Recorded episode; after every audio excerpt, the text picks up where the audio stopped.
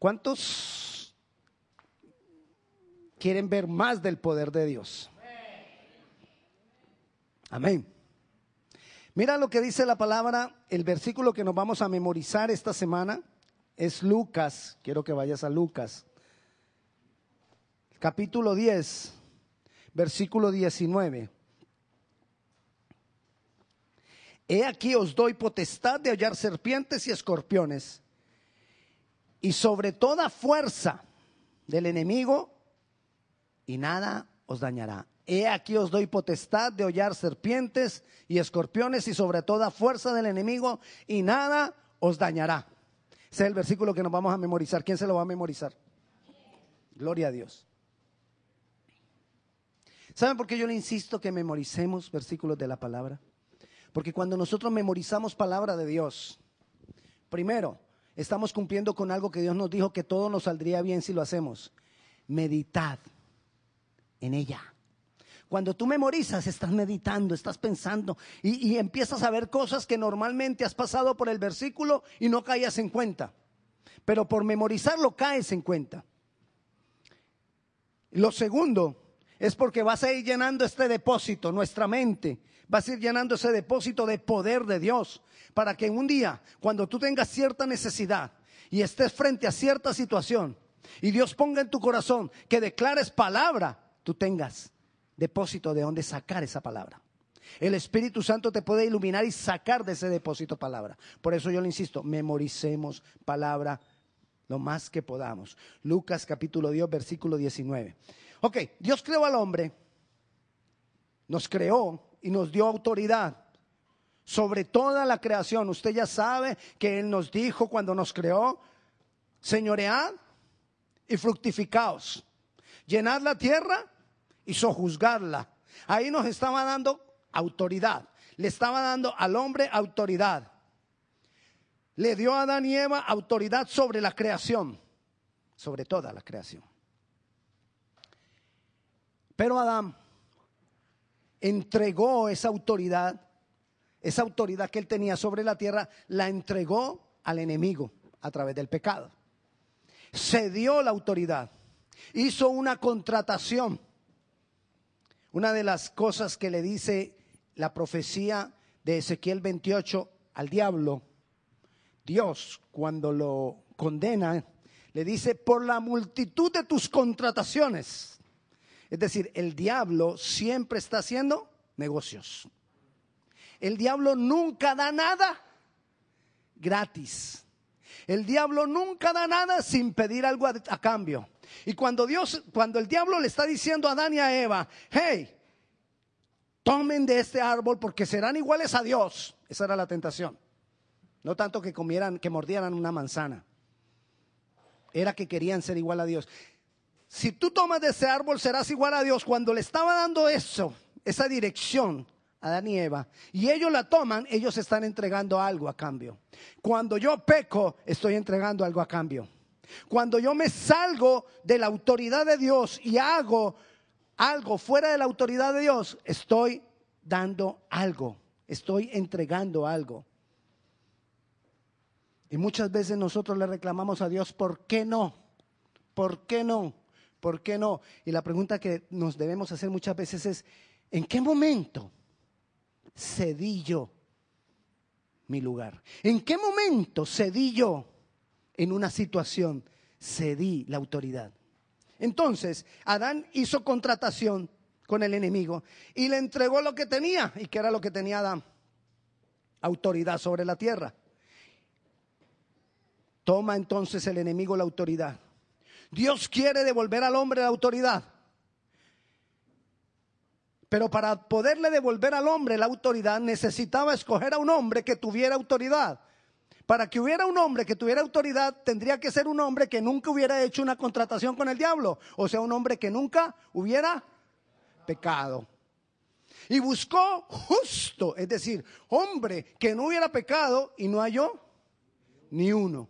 Entonces se hace hombre y viene a recuperar, dice la palabra que Jesús vino a recuperar lo que se había perdido. palabras del mismo Jesucristo. Dijo, y el Hijo del Hombre vino a recuperar, vino a salvar lo que se había perdido. ¿Qué era lo que se había perdido? La autoridad. Viene y salva y recupera la autoridad. Según eso, la única manera en que nosotros podemos tener autoridad espiritual es a través de Cristo. Ningún otro ser nos puede dar autoridad espiritual. Ninguno. No hay ningún mediador. No hay nadie que se pueda poner en la brecha por nosotros, sino únicamente Cristo. Aquel que le cantamos hace un momento. Solamente Él. Es la única manera, es el único medio que nosotros tenemos para tener autoridad espiritual.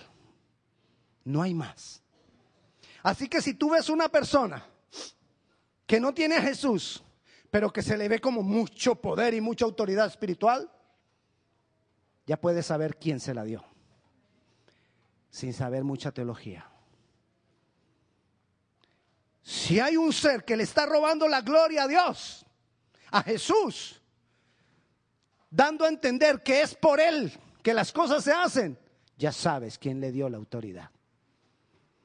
Amén. Ahí podemos identificar de dónde viene mucha autoridad. Tú puedes ver a un hombre muy bueno sin Cristo. No es espiritual. Ay, pastor, pero es que Él es tan espiritual. Mire que Él se puede quedar en ayuno 40 días. Es muy espiritual. ¿Quién le dio esa unción y ese poder? Tú mismo lo puedes responder sabiendo esto que estamos hablando. Entonces, Dios nos ha dado a nosotros esa autoridad. ¿Qué hizo el diablo? El diablo tenía autoridad aquí en la tierra.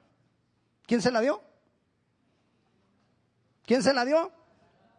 Adán. Adán le dio la autoridad al diablo sobre la tierra. Entonces el diablo tenía autoridad. Cuando viene Jesús a recuperar la autoridad, a quitarle la autoridad al diablo, ¿qué es lo que viene a decirle el diablo? Hey,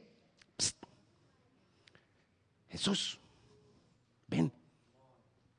Si postrado me adorares, la contratación, ¿no? Si me adoras, te daré todo este reino que a mí me ha sido dado. Estaba tratando de hacer exactamente lo mismo que hizo con Adán. Y Jesús le dijo, ah, conmigo no va, conmigo no funciona, porque yo vivo de la palabra de mi Padre. Y le habla palabra. Entonces, Jesús vence al diablo y no hace contratación con el diablo. Pero no solo lo vence ahí, en el desierto, sino que luego va el diablo y dice, voy a hacerlo sufrir hasta que contrate conmigo. Como hombre, tendrá que contratar conmigo. Y lo crucifica. Y Jesús ahí, no contrato, no cedo mi autoridad. Y Jesús muere y resucita, venciendo a la muerte. No solo venció al diablo en el desierto, no solo venció a los principados y a los potestades en la cruz, sino que también venció a la muerte y resucitó. Por eso Jesús tiene toda autoridad. Jesús tiene toda autoridad.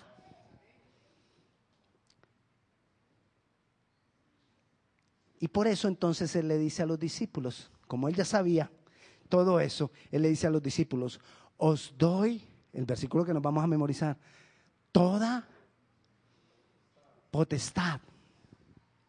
No dice una porción, no dice un poquito de autoridad, nos dice que tenemos toda autoridad sobre las fuerzas del enemigo. ¿Quién tiene la autoridad hoy? Es de lo que estamos hablando esta tarde. Es la pregunta que yo quiero que nosotros nos hagamos y nos respondamos en esta tarde. ¿Quién tiene la autoridad hoy? ¿Voy a seguir dejando que el diablo tenga la autoridad? ¿O voy a tomar la autoridad que Jesús me ha dado? Que Jesús compró, que Jesús adquirió, que Jesús rescató, que Jesús recuperó. Él vino a recuperar lo que se había perdido. Por eso Jesús también nos dijo, vaya a Mateo capítulo 16, Jesús también nos dijo que las puertas del Hades no nos podrían resistir. Capítulo 16, versículo 18, y yo también te digo que tú eres Pedro. Y sobre esta roca edificaré mi iglesia.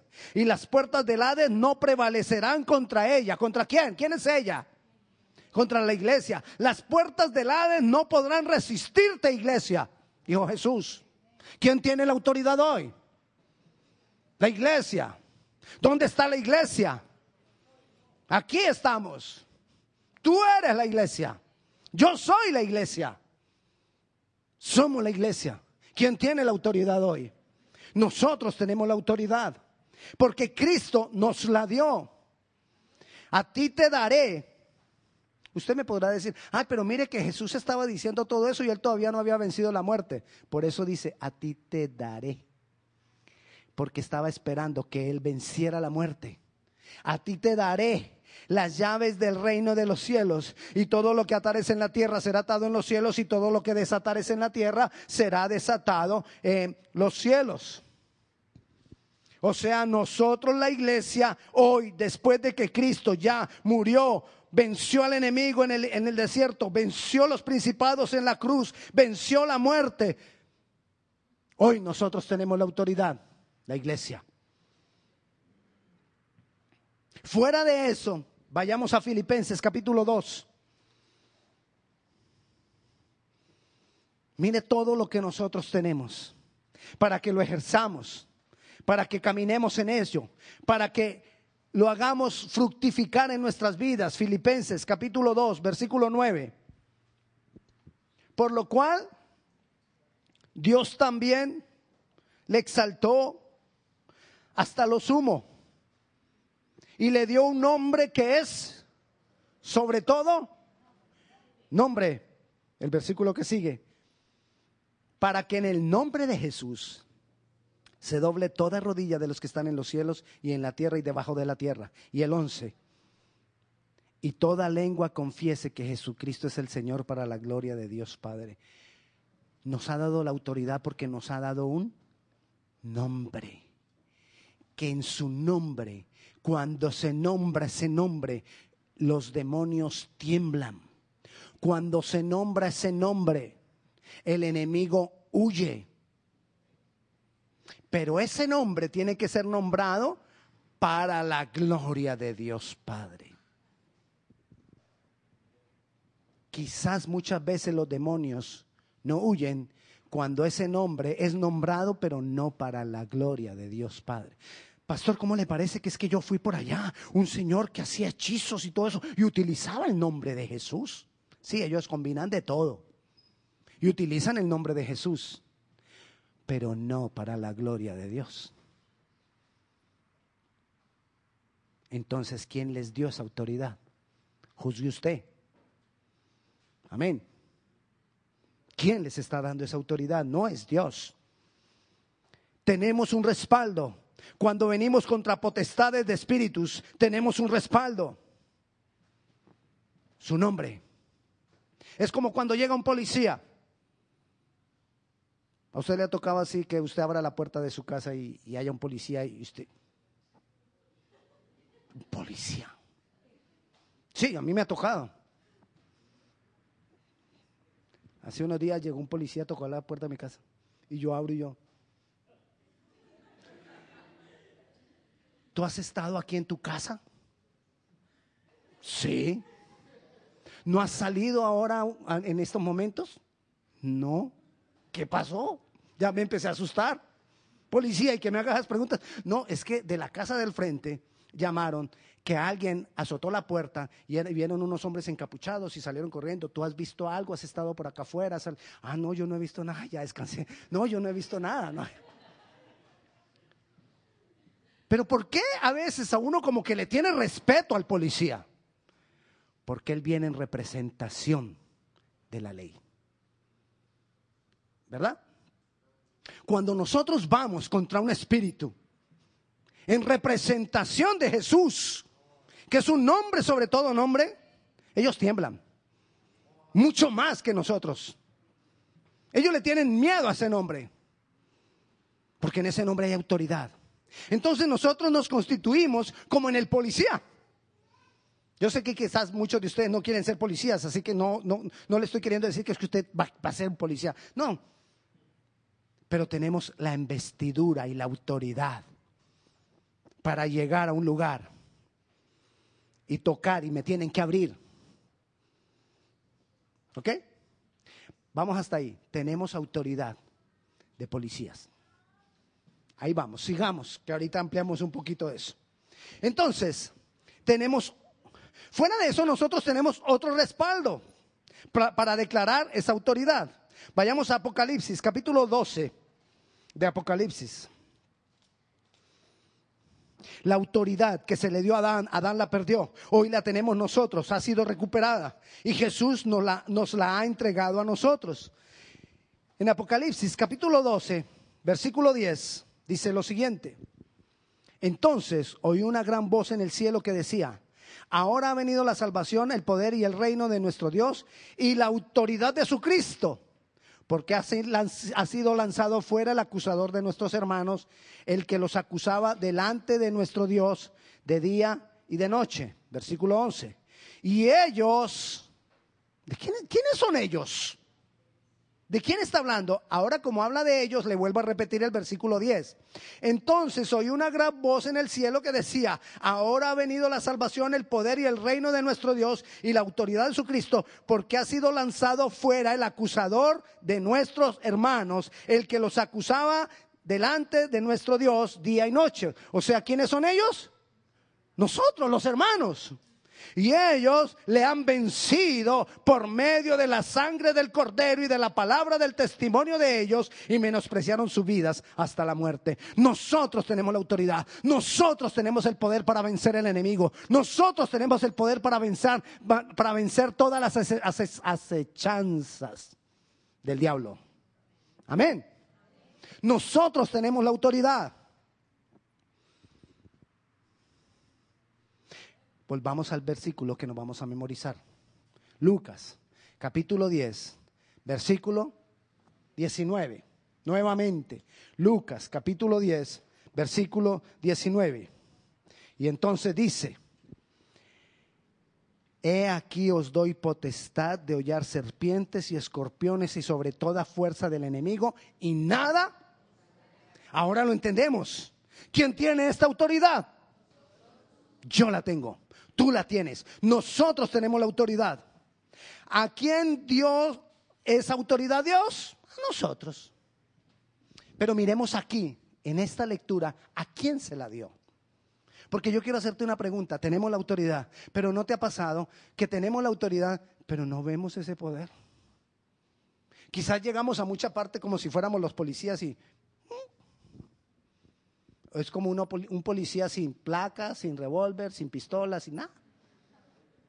¿De qué sirve un policía sin uniforme, sin placa, sin pistola, sin la, electricidad, sin el manguito ese, sin nada? ¿De qué sirve? De nada. Sin ID, sin nada, no tiene nada el policía. Y va a venir a decirle a los maleantes, hey, yo soy policía. Nadie le cree. Bueno, eso nos pasa a muchos de nosotros con la autoridad espiritual. Tenemos la autoridad, pero los demonios dicen,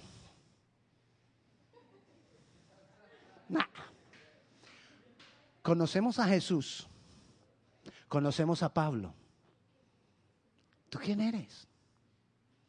Así les dijeron a unos. Ok, ¿a quiénes?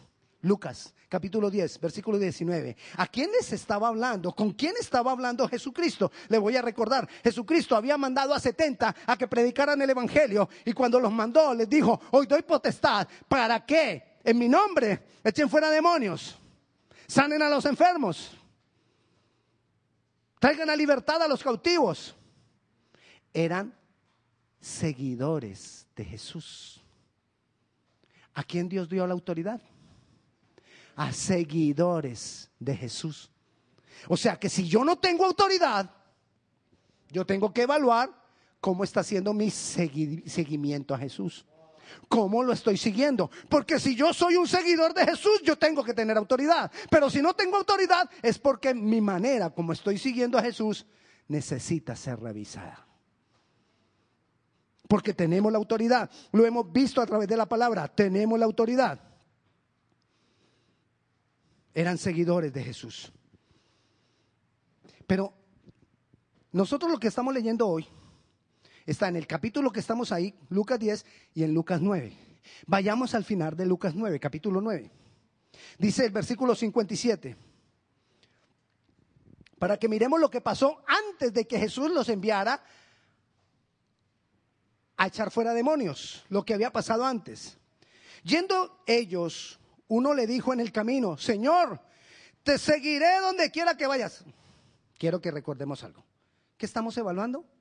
cómo seguimos a Jesús. No tenemos que evaluar la autoridad, porque la autoridad le ha sido dada a los seguidores de Jesús. Entonces lo que tengo que evaluar es cómo estoy siguiendo a Jesús. Para eso vamos a leer entonces lo que pasó antes. Van ellos con Jesús, venían en diferentes aldeas. Dice ahí la palabra, los versículos antes, que ellos estaban andando. Eran varios seguidores de Jesús que estaban andando con Jesús por las aldeas predicando el Evangelio. O sea, andaban con Jesús. Ya estaban con él. Y mire lo que pasa. Yendo ellos, ¿quiénes? Los seguidores de Jesús. Uno le dijo en el camino, Señor, te seguiré a donde quiera que vayas. Imagínense la situación. Vamos con Jesús y entonces el, muchacho se le acerca a Jesús. Maestro, si sabes que yo te voy a seguir hasta, hasta el fin del mundo, al infinito y más allá. Me imagino que le habrá dicho algo así. Sigamos. Y le dijo Jesús, las zorras tienen guaridas y las aves de los cielos nidos, mas el Hijo del Hombre no tiene dónde recostar la cabeza. A veces uno lee y uno dice, ¿cómo? No, sé qué. ¿Por qué le dijo eso Jesús?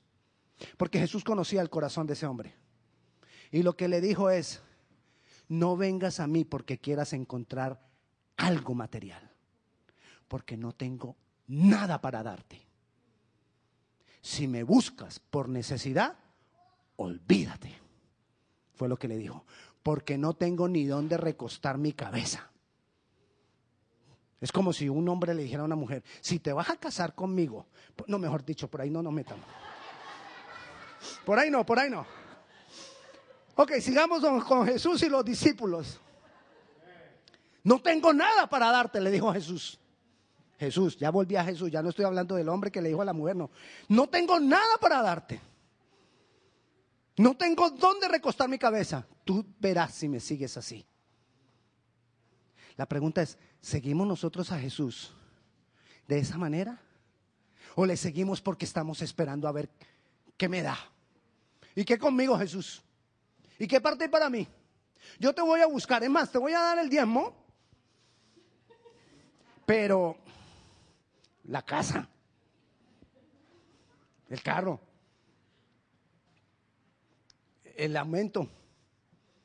Si no, no. Muchos tenemos esa condición en el corazón. Revisemos cómo estamos siguiendo a Jesús. Sigamos, sigamos. Versículo 59. Dijo, y dijo a otro. Ya Jesús ahí como ese vino, este hombre primero vino a Jesús, fue el que le puso la conversa. Y luego ya Jesús agarra a otro y dice, sígueme. Y mire lo que dice este. Él le dijo, Señor, déjame que primero vaya y entierre a mi padre. Como que en realidad lo que le está diciendo es, yo te sigo, pero después, cuando mi papá se muera. El papá no había muerto. Lo que le estaba diciendo es, yo te voy a seguir, pero después. Cuando yo estaba haciendo llamado al pastoreo, yo le decía, Señor, yo, yo, yo quiero ser pastor, está bien pero más adelante. No, no es cuando uno diga. Hay cosas que nosotros queremos hacer, pero después cuando ya sea viejo. Hay jóvenes que le dicen, Dios, yo te quiero servir, pero déjame que yo viva la vida. Y después te sigo. Es más, ya después me vuelvo hasta pastor, pero déjame que viva un ratico la vida loca. No. No es más adelante. No es después. Es como a veces cuando usted manda a, su hijo, ¿no? A su hijo adolescente a que recoja las cosas del cuarto. ¿Y qué dice? Ahora, más tarde. Ahí voy, ya voy, ya voy. Ese ya voy. hmm. Ya voy. ujú. Lunes, martes, miércoles, jueves. Yo sé que muchos papás están diciendo, pastor, siga, siga. Sigamos, versículo 61. Entonces también dijo a otro. También dijo otro. Es- esos otros son como, como que saltaron así, ¿no? Ay, yo también le voy a decir al maestro que yo lo voy a seguir. ¿No, no ha visto que hay gente que es impetuosa y, maestro, maestro, yo te voy a seguir? Esos dos no, yo sí. Mire lo que le dice este. Entonces también dijo otro, te seguiré, Señor, pero déjame que me despida primero de los que están en mi casa. Déjame que ponga primero a los de mi casa. Jesús está pidiendo un seguimiento incondicional. Nadie puede estar primero que Él si quieres tener autoridad. Nadie. Para algunos es fácil hacerlo así, lo entendemos. El problema es cuando nos dicen, ni siquiera tú mismo puedes estar primero que Él. Ah, ahí sí hay problema. Y Jesús le dijo, ninguno que poniendo su mano en el arado mira hacia atrás es apto para el reino de Dios. Ninguno que se ponga a pensar lo que tiene que dejar para seguir al Señor tendrá autoridad. Ninguno que diga, ay, no, pero, no, eh, es que yo no voy a aceptar, y ponemos condiciones, es que yo no voy a aceptar que me digan siempre lo que tengo que hacer. ¿Será que así vas a tener autoridad? ¿Quién tiene la autoridad hoy? Los verdaderos seguidores de Jesús. ¿Quién tiene la autoridad hoy? Los verdaderos seguidores de Jesús. ¿Por qué muchas veces la autoridad no funciona? Porque a veces queremos hacer cosas espirituales, pero con una motivación carnal. Sí, y le pasó a los discípulos. ¿Recuerda qué capítulo estamos estudiando de, de- Lucas? 9 y 10. Bueno, vayamos en el mismo 9 un poquitico más atrás. Resulta que ellos venían con Jesús, ¿se acuerda que venían pasando por, por las diferentes aldeas? Y entonces venían y pasan por, por Samaria para ir a Jerusalén. Acuérdese que en Samaria no querían a los de Jerusalén. Y ellos venían vestidos como si fueran para Jerusalén. Y entonces los descubrieron de una vez que eran de Jerusalén. Y no los recibieron en ninguna casa. Y los, los, ignoraron, los desecharon. Bueno, ahí estamos, ¿no? Vaya al versículo 53 del capítulo 9. Mas no les recibieron porque su, su aspecto era como de ir a Jerusalén. Viendo esto sus discípulos, Jacobo y Juan dijeron, Señor, ¿quieres que mandemos que descienda fuego del cielo como hizo Elías y los consuma? Entonces volviéndose él los reprendió diciendo, vosotros no sabéis de qué espíritu soy yo. ¿Cómo que vas a matar gente? ¿Cómo que los vas a hacer consumir por fuego? Ellos querían utilizar la autoridad que tenían y ellos venían emocionados, que habían sujetado demonios, que habían hecho, y entonces venían así como, Jesús, ¿y qué Jesús? ¿Qué más hay que hacer? Y, y- dice, no, pues nos rechazaron en Jerusalén, mandemos fuego que lo consuma. No, yo vine a traer vida. Entiende mi motivación. Muchas veces nosotros queremos usar la autoridad espiritual de una manera carnal. Pues bien hecho que le pase por no seguir a Cristo. Que se vaya para el infierno por tomatrago, por alcohólico. ¿Me entiende? Y maldecimos cuando Jesús nunca vino a maldecir. Jesús vino a bendecir. Usamos a veces la autoridad o queremos usar la autoridad como una motivación errada y no nos va a funcionar. Con una motivación carnal no nos va a funcionar. Hay una diferencia además entre autoridad y autorización. ¿Recuerdan el policía que hablamos? Ok.